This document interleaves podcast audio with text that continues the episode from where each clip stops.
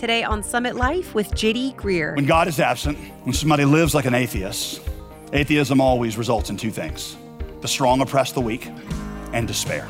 When God is absent, the weak are abused. The inevitable result of casting off the rule of God is defining morality in a way that benefits the strong.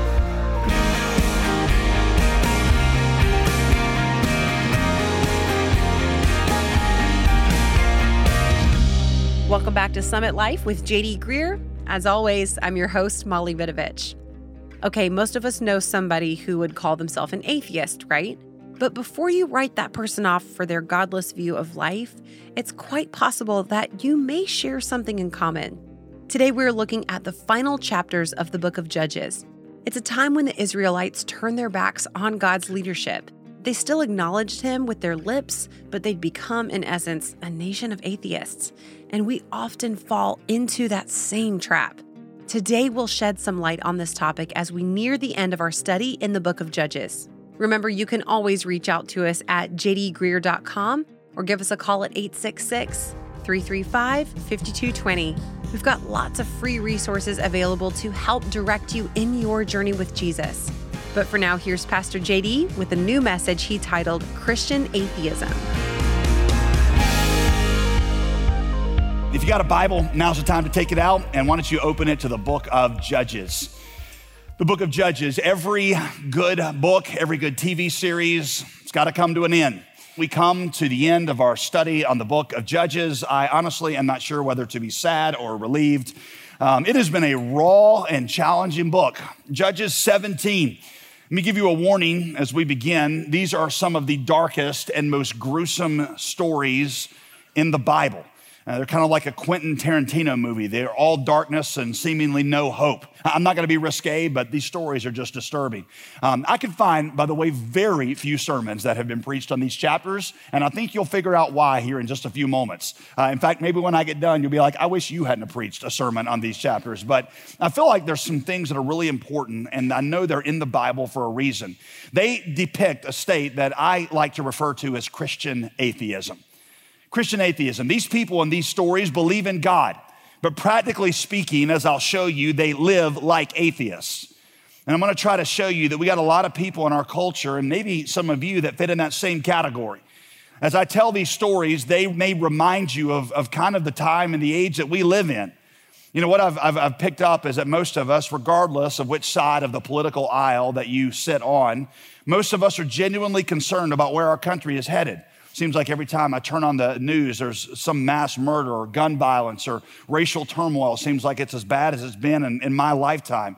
Um, people are asking legitimate questions about our justice system and whether it treats people of color fairly. A lot of Christians feel like the sky is falling morally. We watched as Bruce Jenner, who has changed to being Caitlyn Jenner, got the ESPY Award um, for Courage, ESPN's annual awards. And in his, his speech, he basically says, you know, we got to get beyond where we say that any issue of sexuality is a matter of right and wrong. And we just got to treat this as, as just everything's okay. And the whole place stands to their feet in, uh, in applause, standing ovation. And the message seems to be pretty clear that if you don't accept this as normal, then you have no place any longer in civilized discourse.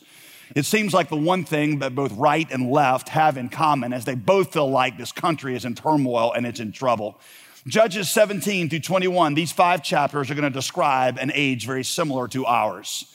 And I hope that it will not only show you that there is nothing new under the sun, that what we're living in is not a new age, but it shows you where our hope lies and how you and I are supposed to respond in an age like this one.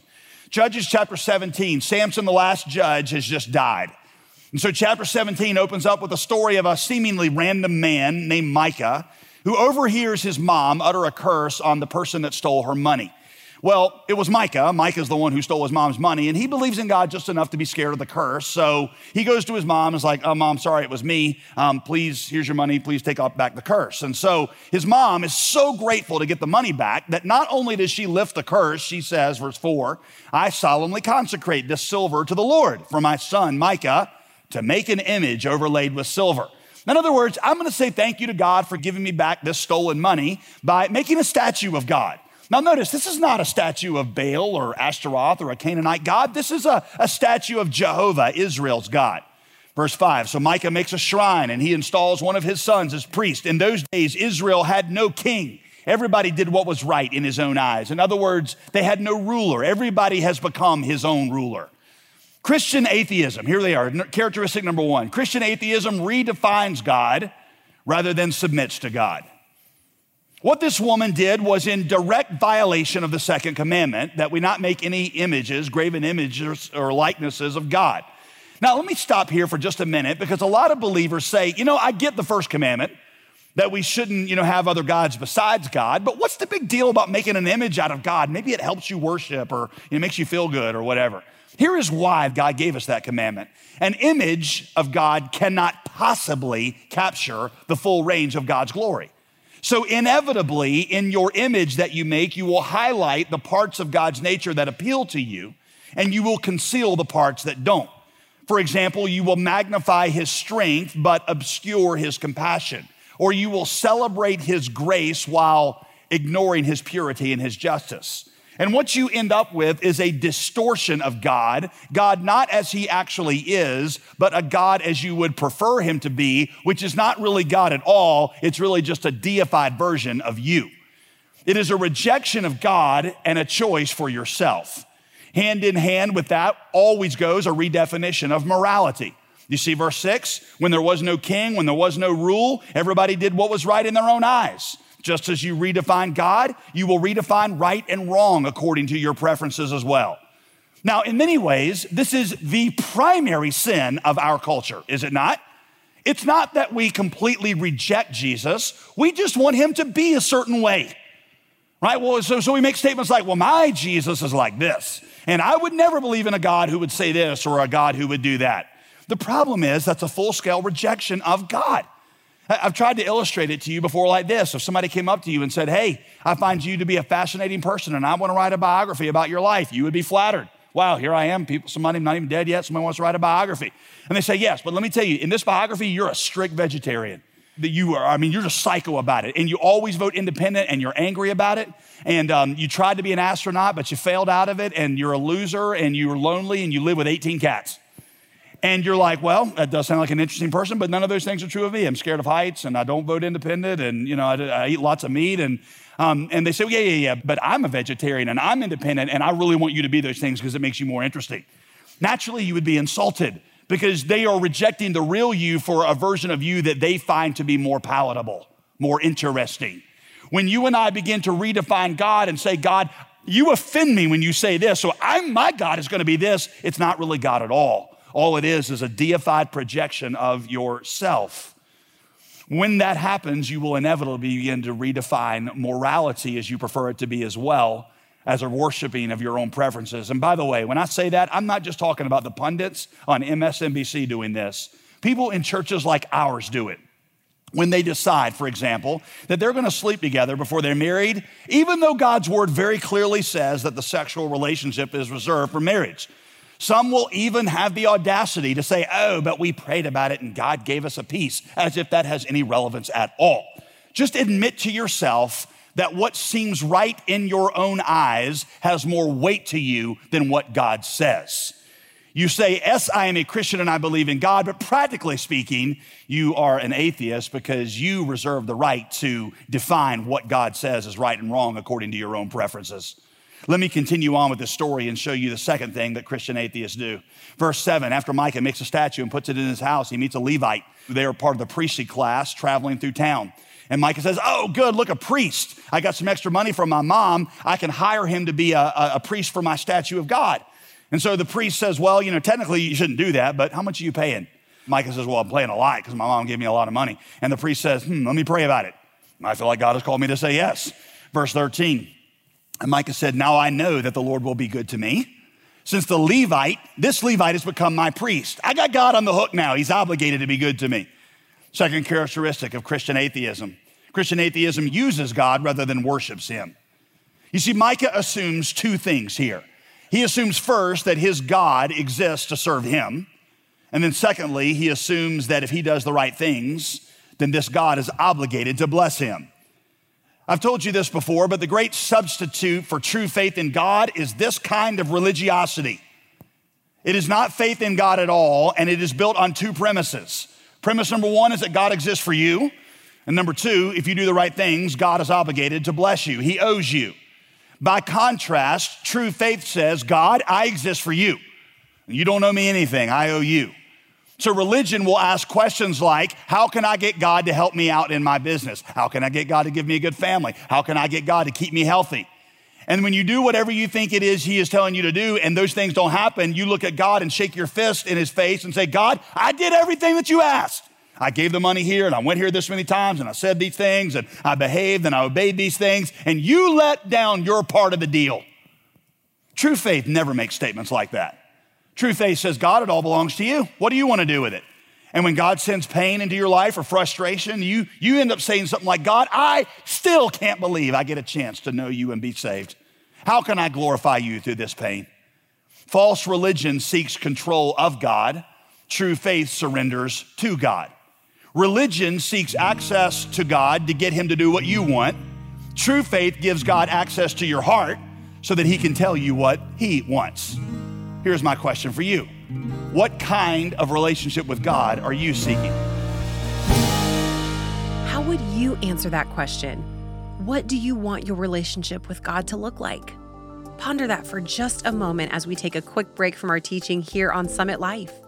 Let me remind you real quick about our latest resource created exclusively for our Summit Life family. In his latest book, Honest Questions, Quick Answers, Pastor JD tackles big questions related to our faith with short, concise answers. They're the kind of responses you can give when chatting at the coffee shop with a friend or maybe even a stranger. Use it as a launching point with someone who's searching for Jesus, giving them confidence that there are solid answers to life's toughest questions. Equip yourself right now by giving us a call at 866 335 5220 or check it out at jdgreear.com. Now let's rejoin Pastor JD for the conclusion to today's teaching. Let me show you what happens real quick when you shrink God down to a size you can't control. In the next chapter, chapter 18, uh, there's going to be another group of Israelites that show up at Micah's house.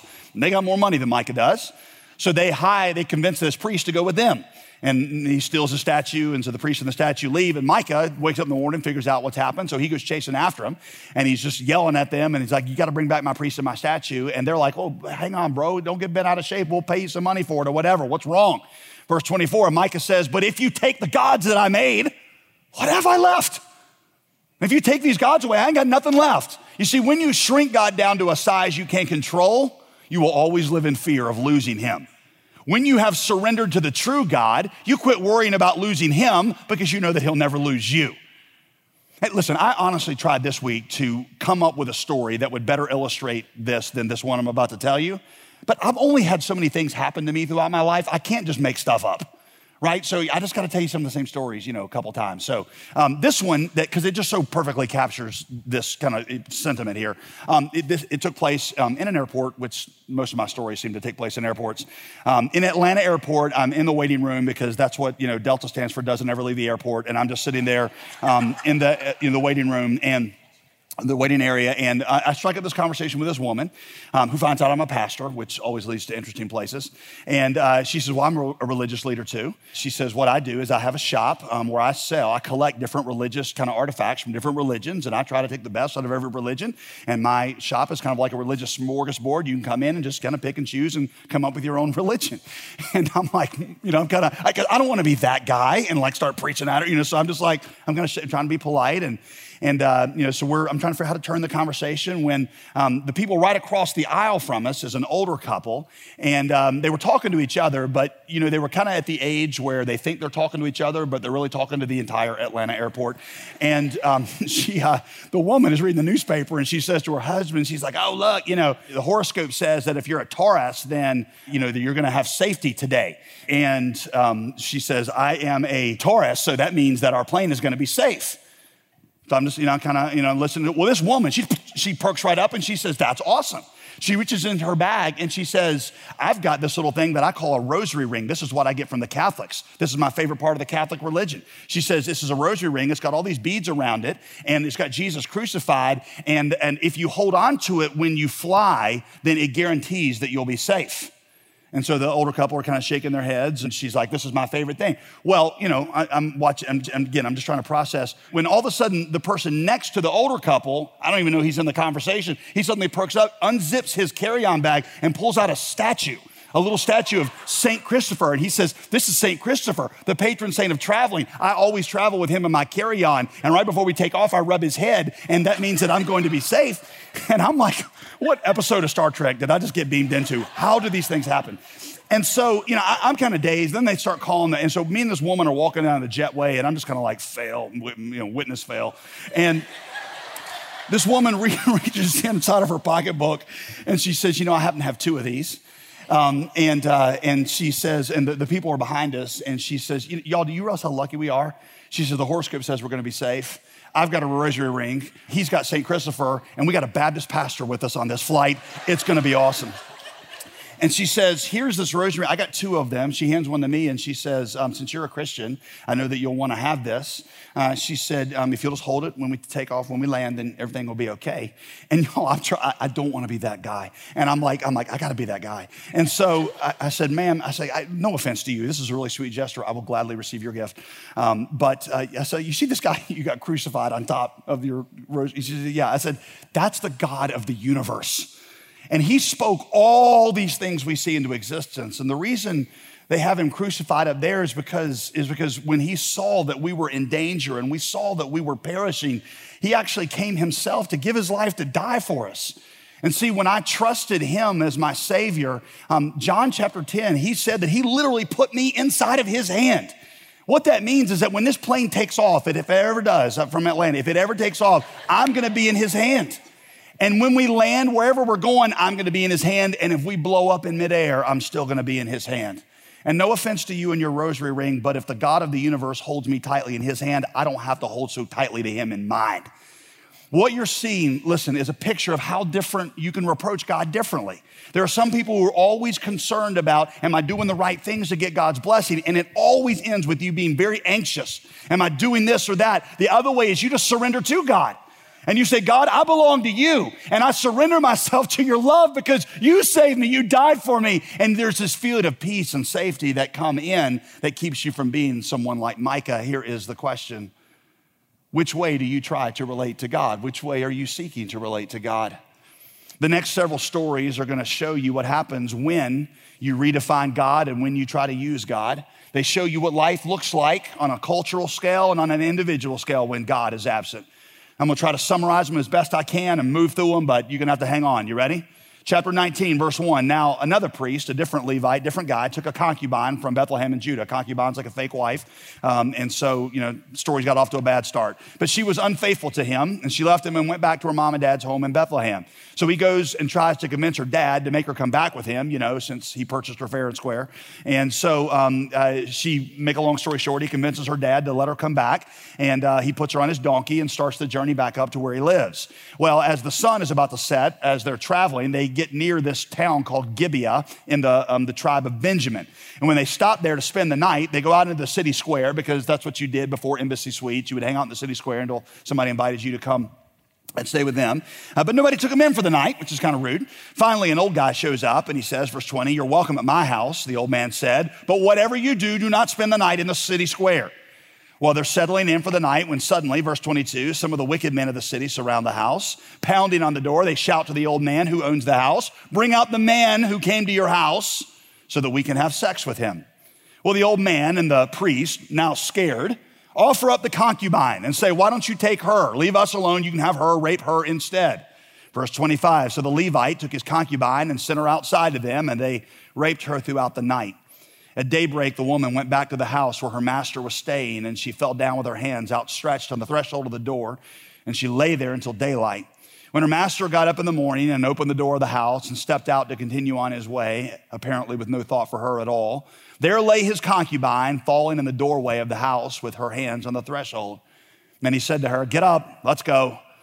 But there was no answer.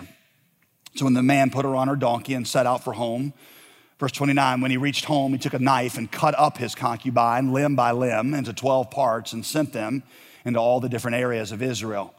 Verse 20 Then all Israel from Dan to Beersheba came together as one and assembled before the Lord in a place called Mizpah.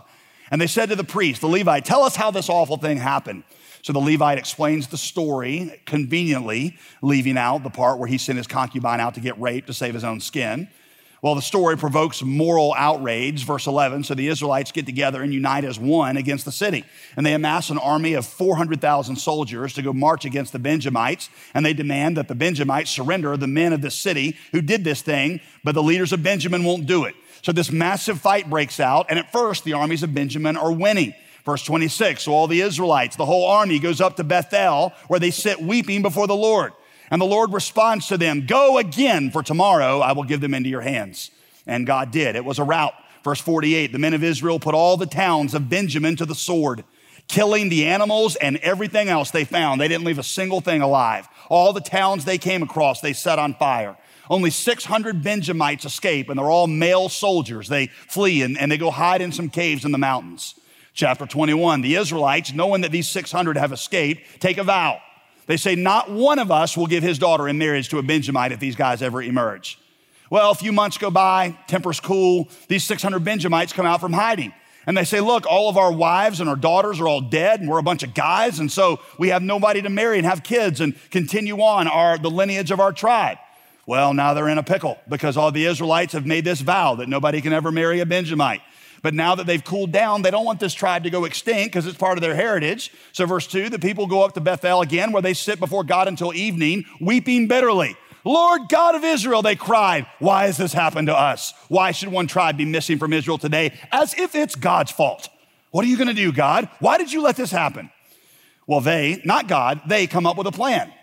Verse 8, they say, Well, okay, was there any tribe of Israel that when we sent out the summons to go to war, was there any tribe that didn't show up? Any region that didn't send representatives? And they figure out there was this one region called Jabesh Gilead that didn't send anybody to the war council. All right, so here's what they do. Verse 10. So they sent 12,000 of their best warriors to Jabesh Gilead, who didn't send any representatives, with orders to kill everyone there, including women and children. This is what you are to do kill every male and every woman who is not a virgin.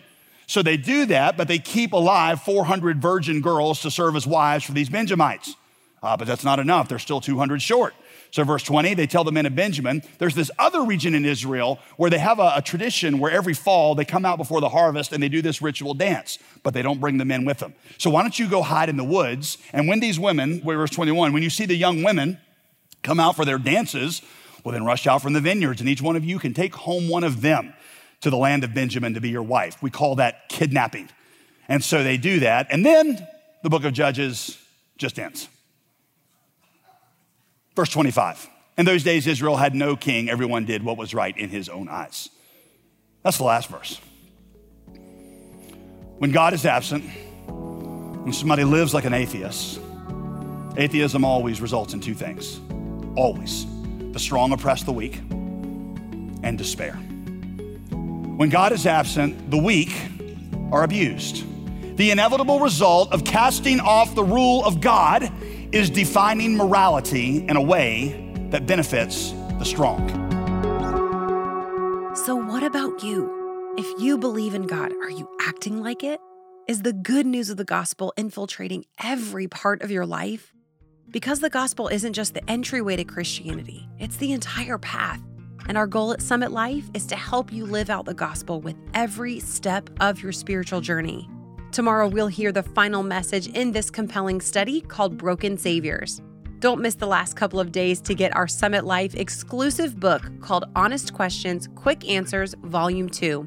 You can make a generous one time gift or sign up to be a monthly gospel partner and request your copy at jdgreear.com or give us a call at 866 335 5220.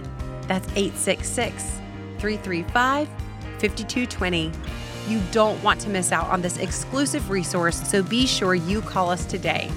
And while you're on the website, you can sign up for our weekly email, catch up on previous messages that you may have missed, download transcripts, or subscribe to Pastor JD's podcast.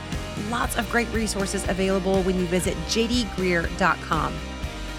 I'm Molly Vidovich. Join us again tomorrow when Pastor JD Greear wraps up this engaging study of the book of Judges called Broken Saviors. We're learning more about how to avoid falling into the trap of Christian atheism. That's Thursday on Summit Life.